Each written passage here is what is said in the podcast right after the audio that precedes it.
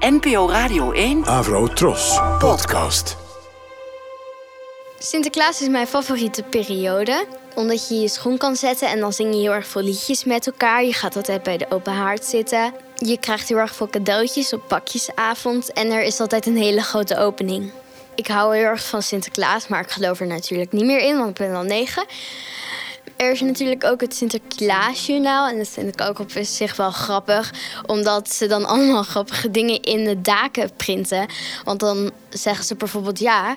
En hun hebben geen schoorsteen. Dus dan hebben ze maar een deur geplaatst in het dak. En dat knippen ze dan in. En het ziet er heel erg grappig uit. En ik vind het supergoed dat er nieuwe pieten zijn. Want eerst waren ze helemaal zwart. Maar dat is heel erg racistisch. Omdat zwarte mensen voelden zich daardoor heel erg beledigd. Omdat als ik helemaal zwart ben, zou ik dat ook niet leuk vinden. Want dan word je gezien als een hulpje. En dat wil niemand. Want iedereen is gewoon hetzelfde.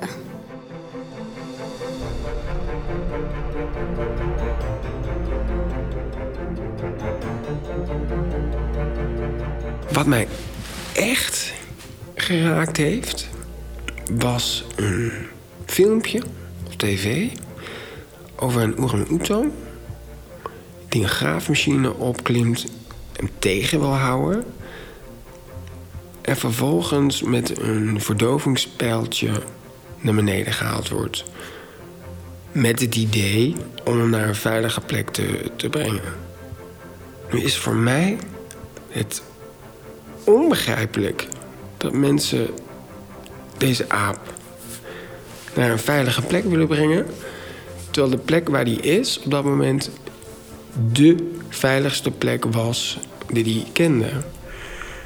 En het filmpje laat mij zo ongelooflijk daarom ook zien het verschil tussen de bijzaken en hoofdzaken.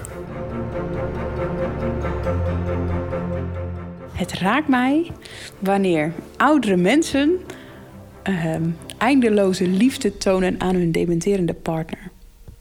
Dat raakt mij.